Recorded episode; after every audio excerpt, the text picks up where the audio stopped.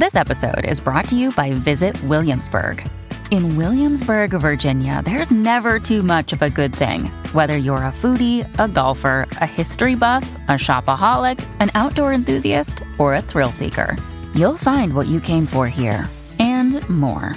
So ask yourself, what is it you want? Discover Williamsburg and plan your trip at visitwilliamsburg.com. When you need mealtime inspiration, it's worth shopping Kroger, where you'll find over 30,000 mouthwatering choices that excite your inner foodie. And no matter what tasty choice you make, you'll enjoy our everyday low prices, plus extra ways to save, like digital coupons worth over $600 each week. You can also save up to $1 off per gallon at the pump with fuel points. More savings and more inspiring flavors make shopping Kroger worth it every time. Kroger, fresh for everyone. Fuel restrictions apply. If you're thinking, I should go for a run today, but it looks like it could rain, Sierra says save on epic rain jackets. If you're also thinking, but I can't go out in these beat up old running shoes, Sierra says save on top brand running shoes. And if you're still thinking, but I'm also busy performing brain surgery, well, then we say, you really should have led with that. Sierra, let's get moving to your local store, like now. Go! Another day is here, and you're ready for it. What to wear? Check. Breakfast, lunch, and dinner? Check. Planning for what's next and how to save for it? That's where Bank of America can help. For your financial to-dos, Bank of America has experts ready to help get you closer to your goals. Get started at one of our local financial centers or 24-7 in our mobile banking app. Find a location near you at bankofamerica.com slash talk to us. What would you like the power to do? Mobile banking requires downloading the app and is only available for select devices. Message and data rates may apply. Bank of America and a member FDIC. Hello, and welcome to the BBC Gardener's World magazine podcast, brought to you by the team here at the magazine. Join us as we chat all things gardening with the nation's favourite experts.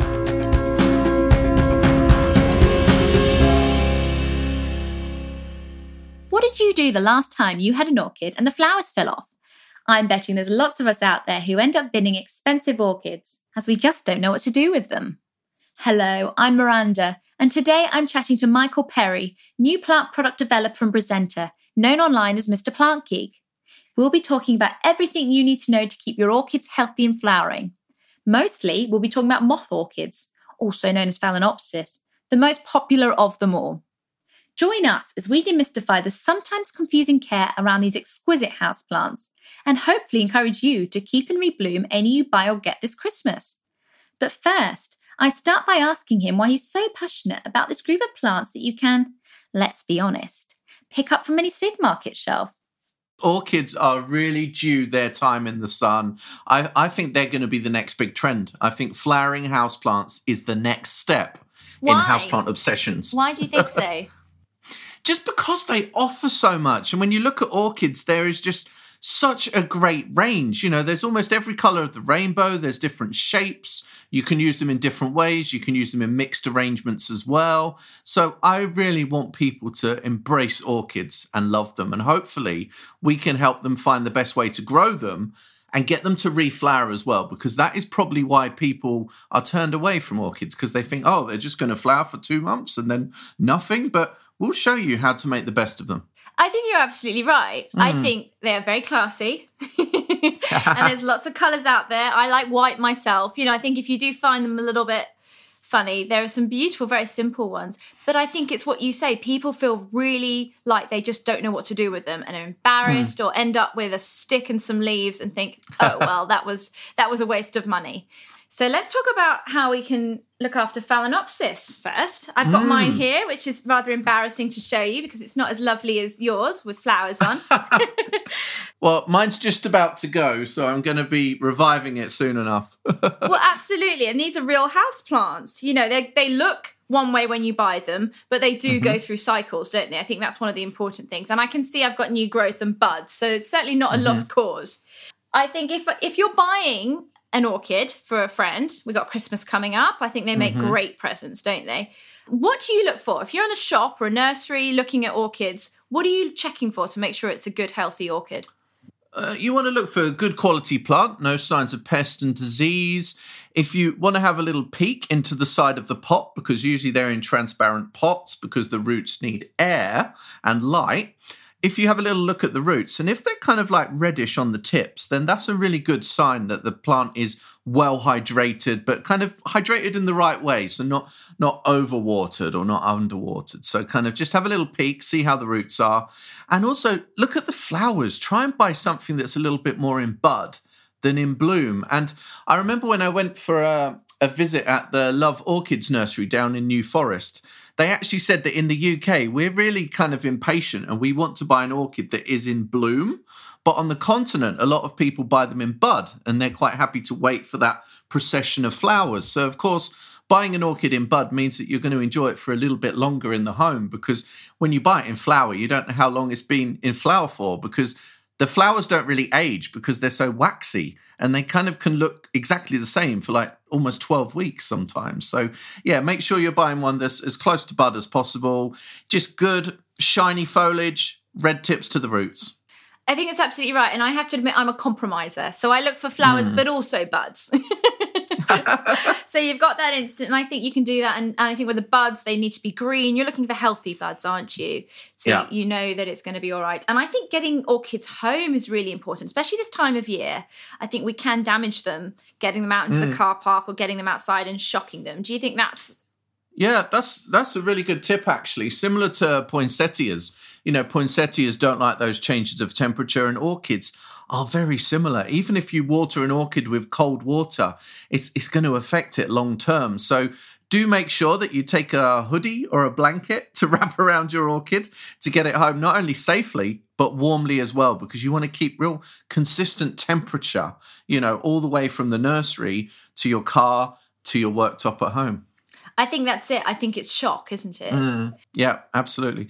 And it doesn't manifest for many, many weeks either. So you you won't know where that problem has come from. So after a month, I think it's your fault. But mm. but any time before then, it po- probably is yeah. the garden centre or the nursery or something's happened or the car park. Yeah. Definitely. After a month, I think you need to think about what you're doing. But uh, right, phalaenopsis. When I've got friends, they're always asking me, "How can I make them flower more?" What is the advice you give people?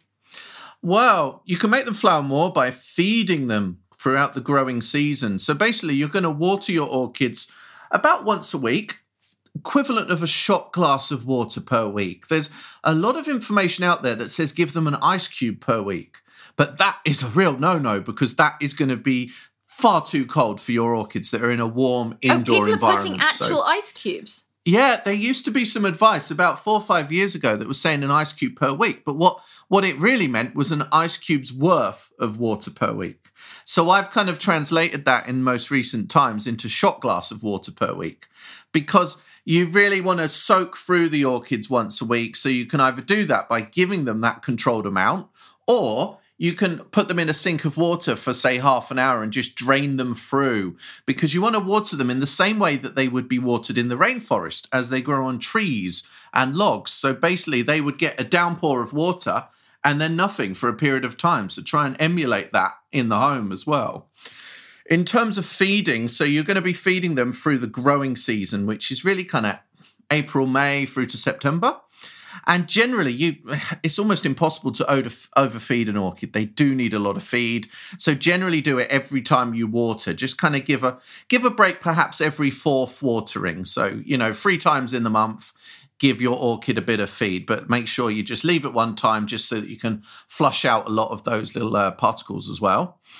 Um, should we talk about position? Because position is very important in orchids. Yeah, just before we move on, and I ah. must point out when we're saying phalaenopsis, we're talking about moth orchids. So we're yeah. using that interchangeably, aren't we? Which are the orchids I think you see 99% of the time in the shops, aren't they? The beautiful big flowers. So um, I just wanted to point Absolute. that out. Yeah, definitely. And it's very difficult with orchids to have a one size fits all approach. So that's why, yeah, this is generally for moth orchids, the most common ones you see. But we'll we'll, we'll touch on a few of the other ones at the end. So. And mini moth orchids mm-hmm. are actually easier yeah. to flower, aren't they? Which I think is a yeah, they're nice really cute. Actually, I I managed to get one that's only about three or four inches tall, and I've put it into my bottle garden that oh, I've lovely. got here in the lounge. oh, super brilliant! So we've picked a plant that's got multi stems. I think that's important as well mm-hmm. because sometimes we're just t- so taken by the flowers. But I think count the stems because you're getting your money's worth, aren't you? definitely. Have you seen the waterfall orchids as well, where they've been trained to curve over the stems? They're beautiful, but you could always try and train one yourself with your new flower stems later in the season. Absolutely, especially Could if it's branching. And I think looking for ones Mm. that branch, they're likely to branch again, aren't they? So you're going to get more flowers. Definitely. So those little things are worth looking at. We've got them home. We're watering them. I'm. I could be slightly lazy, but when I clean the bathroom on a weekly basis, I Mm-hmm. put mine in the sink then.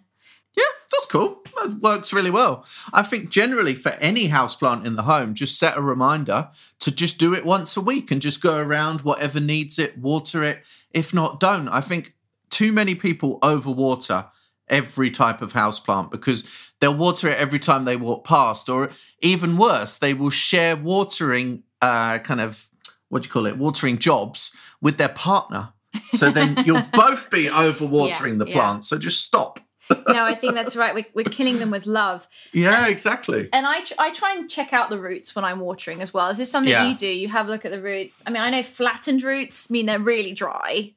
Mm-hmm. Um, and white roots generally are ready for watering, aren't they? That's a quite a nice sign. Yeah, absolutely. And kind of red green tipped means that they're just right. So that is that's kind of one of two reasons why you use the transparent pots. So you can actually look at the moisture level of your plants because it's difficult to see what's going on below soil level, but also they're aerial roots. They need a little bit of light as well. So it's worth pointing out when you get those roots that come outside of the pot, a lot of people are like, oh, that looks so untidy. Da, da, da, da. You can't stop it. This is the natural way that an orchid likes to grow. Because remember, it it really wants to be growing on a, a tree in a in a rainforest. You're So right. Most try, of them, Try and keep it happy. most of them ep- epithetic, epithetic even, aren't they? Mm. Yes, absolutely. And that there's actually a good way that you can grow. Um, you can mount your orchid onto a piece of bark or wood, for example, and actually have it as a wall plaque. And I actually did do that, and it works really well. You just tie it on with fishing wire and sphagnum moss, and you're good to go. But another way that I've been using my orchids is in macrame containers. And so I put them into the pot, and then I take the the stick away, and so then the blooms, the stems actually fall to the side. Oh, you mean the support cane? Like the, Yeah. yeah, yeah, yeah. I take away the support cane and then they actually flow really beautifully and the stems like will fall over the side of the pot and it's it's almost more natural way to grow an orchid and it looks amazing. So that would be a, a real tip that I'd give you on how to display them. Absolutely lovely. And I've tied Mm. a lot of orchids to bark in my time. Yeah. and we would use old tights because they're nice Oh, and soft. really? Yeah, if you cut them into Ah. strips and then cut them and That's tie a good up, idea. it's really nice and soft because you don't want anything too tight on the orchids. Uh-huh. So that's, that's a I nice also tip. I also um, tied an orchid to a piece of lava rock as well. oh, did, did it go Yeah. well? Yeah, it seems really help happy and healthy actually. Oh, yeah. super. Yeah. Oh, I think that's lovely. And But with the watering on the bark, what's your advice? I suppose I'd be hesitant about putting that bark on the wall because I'm thinking, is that going to get wet? How do you water it Mm-hmm. And not mess up the house? Well, when I had mine, I actually would take it off the wall once a week, water it, you know, dunk it in the sink full of water for an hour, and then leave it for the rest of the day to then dry out again, and then put it back, and then you're fine. So, yeah. But it is a bit of a commitment. Yeah. Because they'll dry out faster. I suppose that's the difference when you start doing stuff like that. yeah, definitely. You're not holding as much water. But brilliant. I mean, I think watering is just so key. I think it's worth all the time in the world. I think if you get the watering right, you're halfway there, aren't you? Definitely. And if you can use rainwater, that's best for the plants as well because there's there's extra nourishment in there and of course temperature. We talked very briefly about ice cubes, you know, when you are watering your orchids, make sure that it is room temperature water. So it's not, you know, straight from somewhere that's super cold. So make sure that you're not giving your orchid any shocks at all. They are sensitive. They're they're hmm. precious, aren't they? I mean. They are. and like we said, it doesn't manifest until many weeks after. So then it can be very difficult to track back what you did wrong. So no, they're just very rewarding. do it right. Yeah. I I had heard of someone boiling water in the kettle, thinking they would Mm. kill the chemicals in their tap water to water the orchid. Ah, But it does the opposite because actually, what you're doing is boiling off the the pure water and con- condensing the chemicals in there. So I think don't do that. I think rainwater's good. I use Rain Mix. Have you heard of Rain Mix? It's like a powder, No. and there's orchid focus. There's quite a few feeds that you Oh, can right, get. Okay. So there are ones you Uh-huh. can mix, especially with rainwater. But I think Mm-hmm. normal water is okay as long as you're flushing it out. You're not Yeah, building up the yeah, definitely. it, If if you can do rainwater, that's great. But if not, you know, many people, you know, use normal tap water for their orchids, and they're still fairly happy. So flower. Yeah. and of course, moth orchids are one of the easiest and most versatile as well. So that's why it's a good place to start. I think that's the thing. I'm saying they're precious, but actually, if you get it right, you get very sturdy, long-lasting flowers, Hmm. don't you? Oh, absolutely. Well, they can flower for almost three months of the year, you know, and sometimes in more than one flush as well. So they're fantastic. Potentially longer. I don't know that I've I've got them to Hmm. Yeah. flower longer, but I think potentially you can you can keep them going, can't you? Where we, where would you put your orchids then? Your moth orchids to keep them flowering. Yeah, so you want to give them bright indirect light. So just to explain what that is, it means not on the windowsill, so not in full sunlight, but it means somewhere in the room that is still light. So not, you know, deep in the corner on a shelf, somewhere like a sideboard or a coffee table, some that somewhere that's got this bright indirect light that is the perfect position for them. They do need quite a bit of light in the winter though. They'll really appreciate a little of extra light uh, through the winter months. So if you can put them at that point on an east facing windowsill, then they'll get that little bit extra light. So it's really key not to put them in the sunniest position that you've got. And I see that a lot of people do, but if you really want to get the best out of them, then ideally bright indirect light. I think it's a bit of experimenting as well. You know, Mm. depending on which way your window's facing. Yeah. And I think um, usually when people have orchids that aren't flowering, I think it is light. I think that is one of the key things, isn't it? Why Mm. they're not flowering. It could be, but I mean, you can also get an orchid to reflower by giving it a bit of a cold period as well. So if you actually give it kind of like five degrees for about four weeks, then you can almost kind of boost it into blooming again. But of course, we have to remember that these orchids, they do want their rest time. So you can't expect them to be an all year round flowering plant. Once they bloomed and when they're not in the growing season, they'll actually really appreciate a rest They're like us. you know yeah exactly so if that is just you almost need to have this area in your home where you will have the house plants that don't look as good at certain periods so just kind of leave them there just forget about them reduce the watering don't feed them and you'll be amazed how they bounce back and i've actually got one right here on my coffee table which is a is a bounce back variety so this it had to completely finished and then I just gave it a bit of a rest, give it a bit of cold, forgot about it, and here we go. Second flush. And that is within probably about two to three months as well. So I'm really pleased with how that has developed. But they do need a bit of downtime. Let's talk about that. You've got a flowering orchid. Maybe it's in flower when you buy it.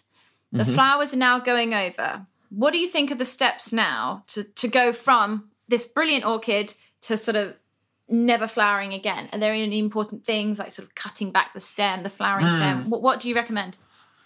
Well, with a moth orchid, when you are going to cut off the faded blooms, look really, really carefully at the stem because don't take the whole stem to the ground because you'll actually slow down the reflowering.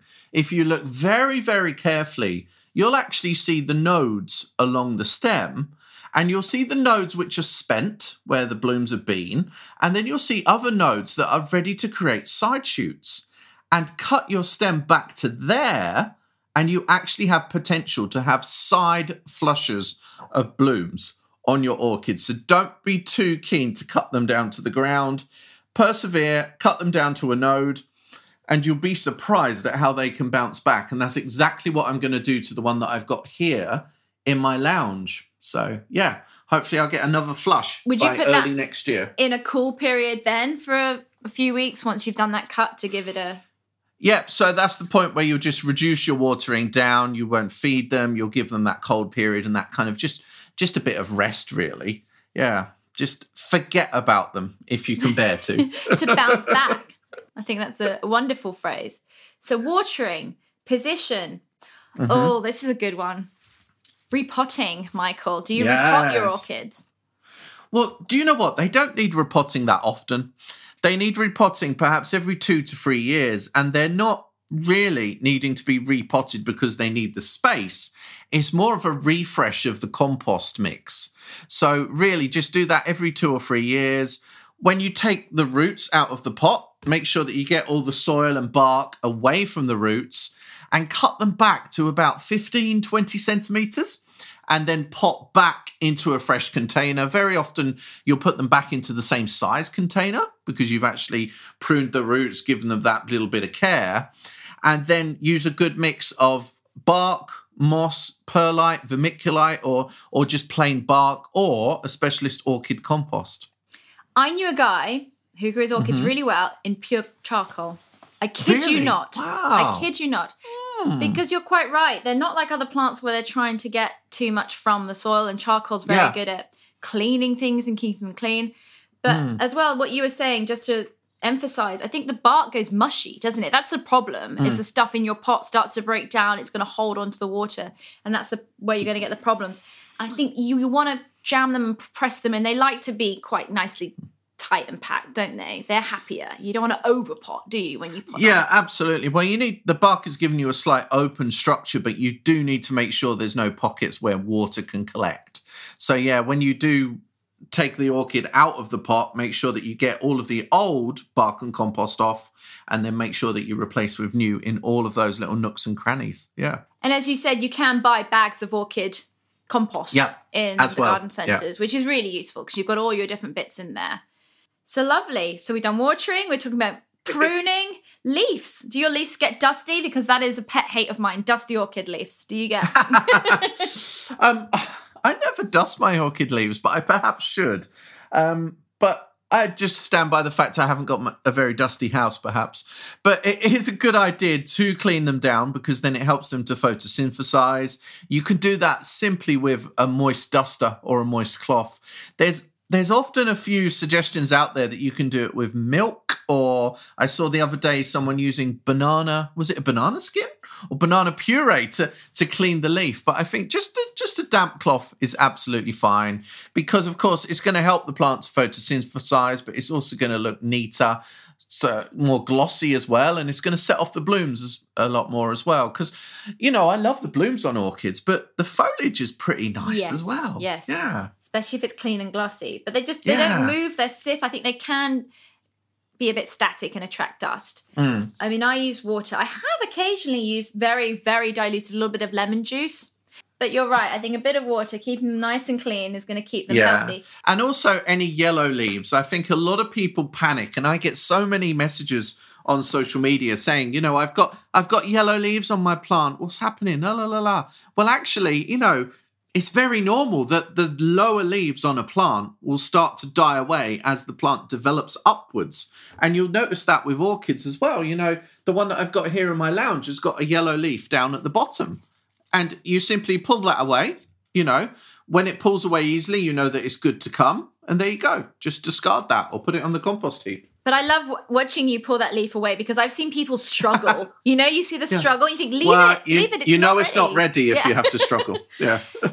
and the other thing that, that worries me when I see is the split leaf. And that's quite a common thing, but Mm-hmm. it's low humidity. I mean, this is the other thing that is important is the humidity in the room. Yes, absolutely. So if you can give them a bit of a spray every so often, then they're really going to appreciate that because I think the bottom line with orchids you need to remember and and kind of think about where they would grow in the wild and the conditions that they would enjoy, you know, in a rainforest sitting aloft a tree, you know, so moisture in the air, obviously good drainage as well, and that bright indirect light. Because remember, in a rainforest, it's kind of dappled light. So try and emulate that in the room of the home that you put your orchids into.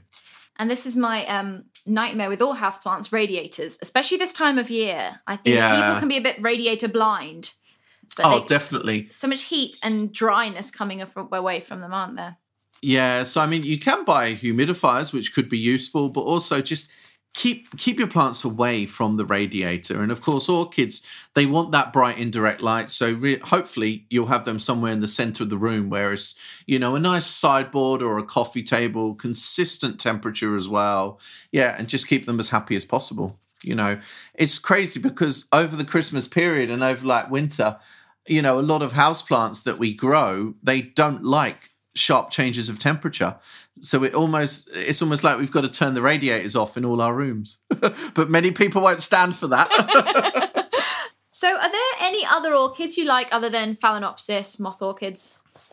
Yeah, well, actually, before we move off moth orchids, I want to mention a few interesting varieties.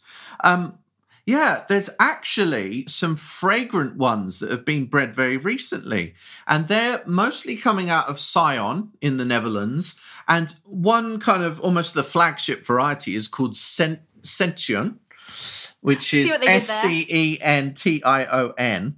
And these have a really lovely fresh fragrance. They're they're kind of the midi varieties, so they're only about kind of 10 inches tall.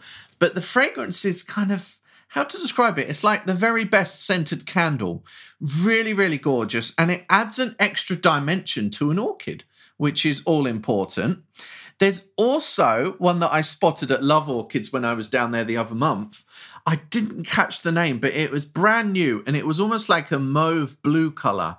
It was the closest to blue that I'd seen in an orchid. And of course, you know, there's no true blue, but you can get there with different types of mauve. So that was very interesting.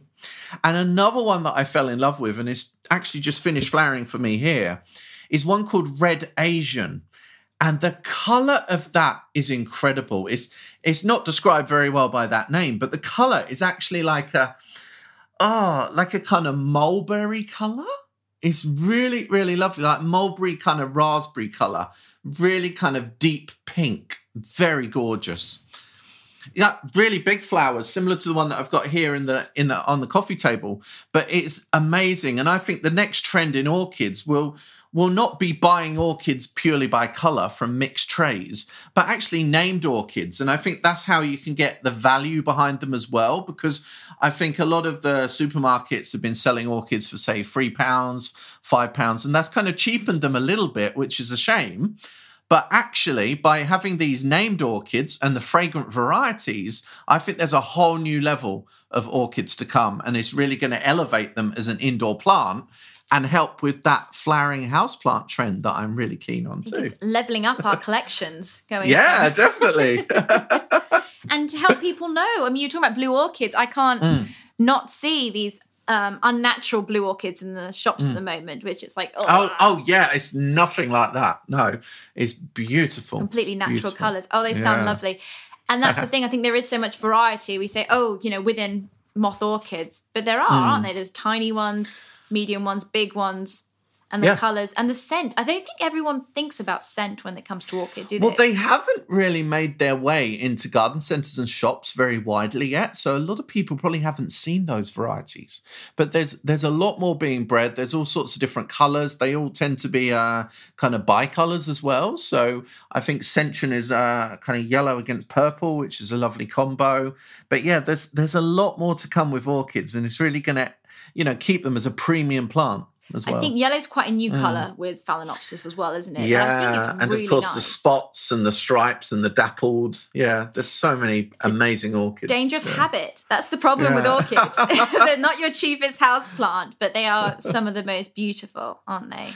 Yeah, definitely. But you, you know, I see some good value out there. Today I saw um, in a nursery seven ninety nine, and they were you know lovely, big, voluptuous plants, and not just moth orchids either. And I thought that was a a fairly fair price to pay for a good quality orchid that's at least twelve inches tall as well. So yeah, they're kind of there. There are some good prices to be had. I think if it's healthy and count your stems, I think that is the biggest difference. Mm. I think we're not necessarily looking at what's in the pot when we buy it. We're looking at the flower, we're looking at the price. We're not necessarily looking at the plant as a whole, are we? But I think no. that helps.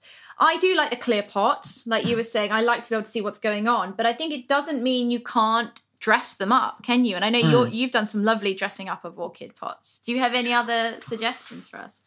Well, they they often say you need to use the kind of transparent outer pots but actually, I've heard a lot of different reports that the, the plants actually still get the light through the side, through the kind of top of the pot anyway. So as long as they're in a transparent pot themselves, the outer pot can be kind of opaque. So yeah, so you can um, put them into all sorts of different ceramics, you know, wooden containers. I've got this really, really nice raised plant box in my hall where I've mixed up orchids with nice foliage begonias, kind of bromeliads, because they're a couple of plants that grow in similar conditions to orchids as well. So it really helps to then, you know, you can use them in mixed displays. You know, it is possible because we always use an orchid as a kind of standalone. So solitary. yeah, but it doesn't need to be that way. I've even underplanted one with some pothos as well. You know, devil's ivy, and just to just to jazz it up a bit. You know, so I've done lots of different things with orchids. Um, the angel hair tillandsia as well. You know, the lovely air plant. That's really nice to mix up with your orchids. Of course, bromeliads, you know, so many different colors there. You can create a really tropical display with your orchids as well. Uh, coming to that clear pot thing, I am really cynical mm. about that. I mean, I've seen them growing very well in yeah. pots that aren't clear. And I think anywhere there's green on the plant, it's got chlorophyll. mm. So I don't think the roots necessarily have to be the well as long of... as the um the aerial roots are allowed to develop and it could be that where people fail is that they're those sort of people that are trying to be really tidy with their orchid and like, oh, I must cut off this this aerial root. But it's like, well, no, it's there for a reason. Yeah, and I think as you, we were saying earlier, it's, it's, worth remembering those type of orchids don't grow in the ground. They're not going to mm. be neat and underground. Yeah. They're going to yeah, exactly. be naturally. And that's part of the the glory of them. Yeah. You know, it makes them architectural. And I would really urge you to put one in a macrame container because just put it in that container, take the support cane away, and you will love how it just flows. And that is the closest to natural you will get with an orchid. With, I do like maca- macrame. I just know there's a lot of watering involved. I've had ferns in them before, and they can dry out so quickly, can't they? I mean, mm. how often do you, do you water your orchid if you grow it like that? Well, it would be the same. So you can obviously take it out of the outer container and just you know, soak it in the sink for half an hour each week, or do your shot glass shot glass work. Oh, either. I was thinking so, in like a moss yeah. ball. You mean just in the? oh yeah, macrame. No, um, no, you're thinking of kokedama. Yes, sorry. Yes. No, macrame is just the outer kind of knitted container, isn't it? You're so, absolutely right. Yeah, just pop it but, in there. I'd love to see them in those moss balls. yeah, that would be it. good as well. But they are they are high maintenance. Yes, they really yes, are. Yes. Yeah. oh, but yeah, we can hang orchids absolutely. And then back to so which if you don't have a phalaenopsis, which other orchids mm. are you mm. looking at? Buying for friends or for yourself? Well, this time of year, dendrobium is a really good one to look out for. And there's there's a great variety that's been very popular over the last few years called Star Class. And it has fragrant blooms as well. And I don't know if you've seen, but they bloom almost like in this ladder style. So you get almost like one foot of ladder like blooms. They're absolutely amazing cane plants. orchids, aren't they? You call them? They're like bamboo. Yeah, yeah, cane orchids. That's it and they're they're plants that don't need quite as much humidity as well. So they're potentially a bit more of a versatile house plant for a beginner as well. So yeah really really useful. So that's dendrobium which is your cane orchid. Um, another one that um, I saw today actually, and I wish I'd bought it now, was Oncidium. Now, this is such a richly fragrant variety or kind of group of orchids and they love a bright position. They only need about 15 degrees in the home, but that fragrance, the perfume is it's sticky, sugary. Oh my god. Oh, I wish I'd bought it. Why didn't I buy it? the dendrobiums most of them like it quite cool as well as far as I hmm. remember. Mm. So they're quite good if you're struggling to keep a house warm enough. But it's only 18 it's 18 to 24 degrees I think for Phalaenopsis. I think that's mm-hmm. sort of which yeah, is our sort of yeah, yeah. home temperature. Yeah, definitely. And of course, a couple more. Um, what about cymbidiums? Cymbidiums have got this big, voluptuous, grassy foliage, and they they almost look quite stately, don't they? They're really gorgeous, waxy blooms that last, you know, more than three months, I would say. And again, this is pretty easy one for the home as well. Um, likes bright, indirect light. Avoid temperature changes if you can. But yeah, Cymbidium's really lovely, classy orchid. And the last one I want to mention is the pansy orchid, Miltonia. Now, you don't see that as often for sale, and it kind of uh, people assume that it's more difficult to grow, but that is actually quite forgiving in terms of temperature changes in the home. It likes it slightly cooler. And of course, that bright indirect light will keep it super happy. So, pansy orchids, really, really beautiful. And why do you think they make such great houseplants out of, you know, if you're in a shop of houseplants, why orchids? Because they've got colour. You know, they've got they've got colour, that extra dimension. You know, I I look a lot today, and everybody's mad keen on houseplants, but they're mad keen on foliage plants. And that's okay, but there's a whole market out there for flowering houseplants. And they're just exotic, they're tropical. There's a few easy kind of rules to follow in order to get the best out of your orchids. But once you do that, you, you have a gorgeous display. And of course, they will jazz up a display of or- foliage plants, you know, fourfold. So amazing plants. Yeah. And there's so many different ones to choose from. And of course, they're quite collectible, aren't they, as well? So yeah.